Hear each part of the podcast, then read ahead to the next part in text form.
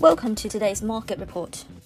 The Dow Jones jumped on Friday as economic data pointing to cooling inflation and strength in the consumer spurred big bets on growth sectors, including tech, which helped the broader market end its longest losing streak since 1932. The Nasdaq was up 3.3% and S&P rose 2%.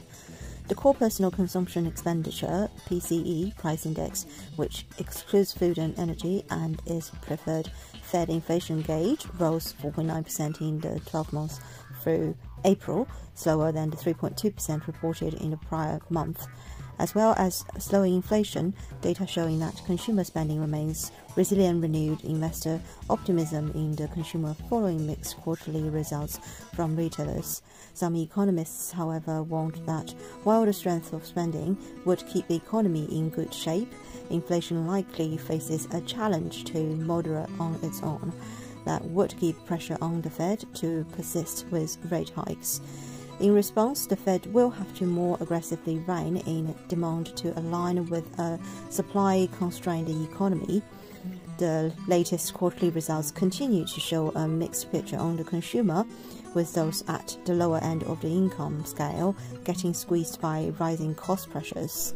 The British pound marches firmly during the last week's trading day, gaining some 0.45% after core PCE data. Global equities reflect a positive mood, climbing on Friday. Investors begin to shrug off worries that inflation will keep rising.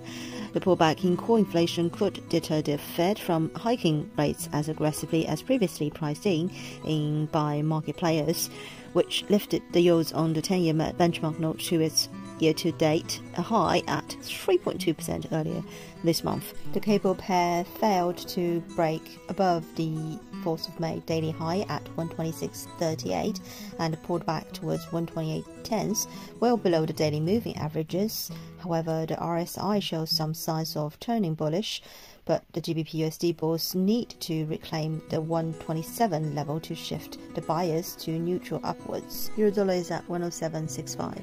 This is today's market news. Thanks for listening. We'll see you next time.